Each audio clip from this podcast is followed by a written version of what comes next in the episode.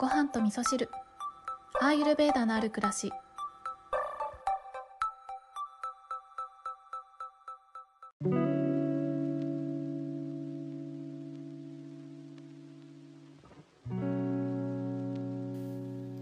こんにちは土井京子です。えー、今日もね、昨日から引き続きなんですけれども、湯シャンに関してね、お便りをいただきましたので、えー、そちらをね、ご紹介させていただきながらお話ししたいなと思うんですけれども、えー、今日ご紹介させていただくお便りは、私のアイルベーダの、え学びのお友達でもあります、石鹸作家のユキニーからいただきました。えー、ユキニーはですね、えー、この番組のゲストにもね、来ていただきました、えー、ゆきちゃんですね、石鹸を、えー、自然療法の考え方をに基づいてね、ナチュラルなものだけで石鹸を作っている石鹸作家としてね、活動しているんですけれども、えー、もともとね、ご自身が体がちょっと弱いっていうところがあって、て西洋医学に頼らずに東洋医学であったりとか自然療法なんかを活用してね自分の体調を整えているっていうユキニーなんですけれども、えー、私から見たユキニーはね完全に魔女ですね 自分のお庭でね、えー、お家のお庭でハーブを育てたりとかしてま、それをね、活用するような形でね、ハーブを楽しんだりしているユキニーなんですけれども、早速メッセージご紹介したいと思います。きょんきょん、いつもポッドキャストありがとうございます。ハート。相変わらず楽しく拝聴しております。アビアンガ語のユシャンについて、お酢を使ったリンスがいい気がします。このね、リンスの酢はね、お酢の酢ですね。お酢の酸が油分をマイルドに落としてくれるはずなので、いいと思うんです。私は最近やれていないんですが自分の石鹸でシャンプーすると石鹸自体を肌へいい配合で油分を多めにしてることから頭皮には具合いいけど髪の毛はベタベタしちゃってたんです。かっこ張り腰あるしっかりした髪質。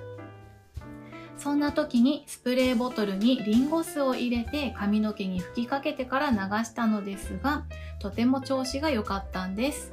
またアビアンガプラスユシャンプラスリンスを自分では検証できていないですけど先に情報提供だけさせていただきます。というねそんなお便りをいただきました。ゆきにありがとうございます。えー、このね、お酢に関してなんですけれども、私ね、このユキニーからいただいたメッセージで、はって思い出したんですけど、あのー、ラッシュありますよね。石鹸屋さんあると思うんですけど、ラッシュが日本に上陸したての頃に、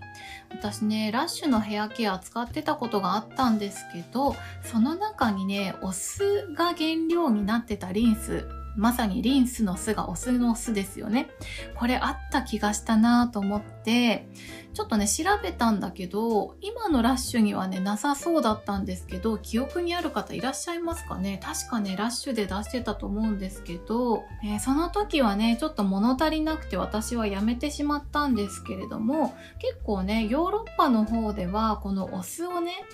えー、リンスとして使うっていうことが昔からされているみたいでリンゴ酢とかあと,、えーと、白ワインビネガーをね、えー、髪の毛洗った後に髪の毛を落ち着かせるために使うっていうねそんな情報はね、え、聞いたことがあったのでユキニーからメッセージいただいた時にねさすがだななんて思ってましたね。でね、まあ、今回ねユキニーからいただいた情報っていうのは湯シャンについてというかねまあ、髪に優しいとかね、頭皮に優しい、えー、ヘアケアの方法として、ユキニはね、自分で作ったシャンプーバーを使って、で、そこに、えー、最後にね、リンスをつけるっていうことをね、えー、ご提案してくれてたりするんですけれども、まあ、そうだね、アビアンガープラスユシャンプラスリンスの、えー、ご提案なので、あれか、えー、頭にねオイルがついた時にその油っぽさをどうするかっていうことですね。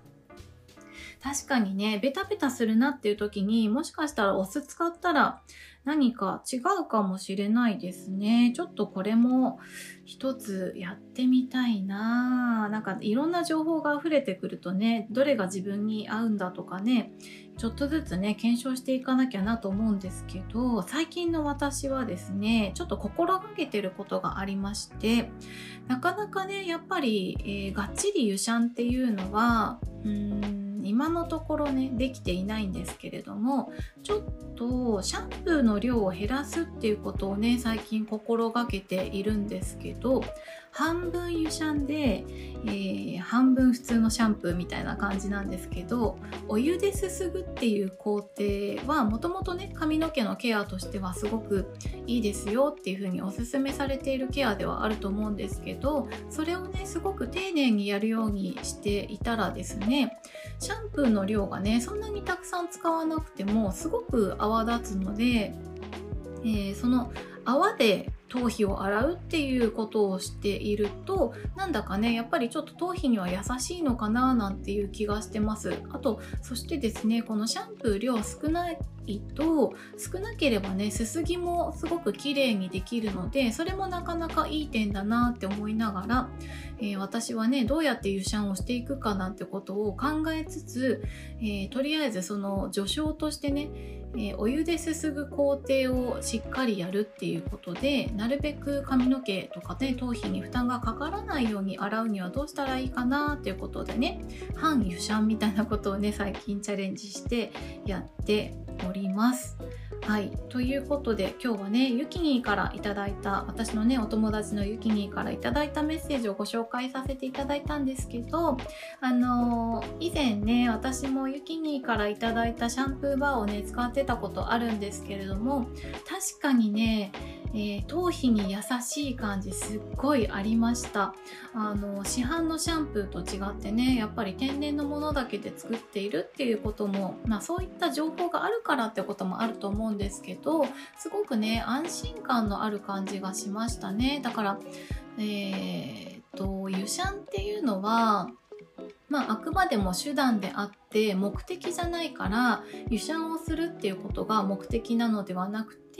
えー、髪とかね頭皮にとって一番いいことってなんだろうねって考えていく上でね湯シャンは一つの手段として、えー、ちょっとね考えてみてもいいのかななんて思いながら今日はね、えー、ゆきにからのメッセージもご紹介させていただきました。で引き続きねごはみそでは湯シャンを追いかけていきたいと思いますので私湯シャンやってるよなんていう人とかね湯シャンに興味あるよっていう人いたらねぜひぜひあ湯シャンだけじゃないですね。ヘアケアに関してこんなのいいよとかねあの昨日ねメッセージいただいた桃太郎ママさんのメッセージの中でもねヘナのこと言ってましたよねあのヘナをねヘアケアとして使ってるっていう方もいらっしゃると思うので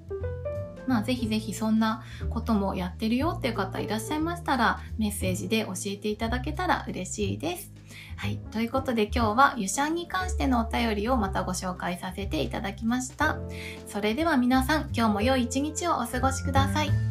今日も聞いていただきましてありがとうございます。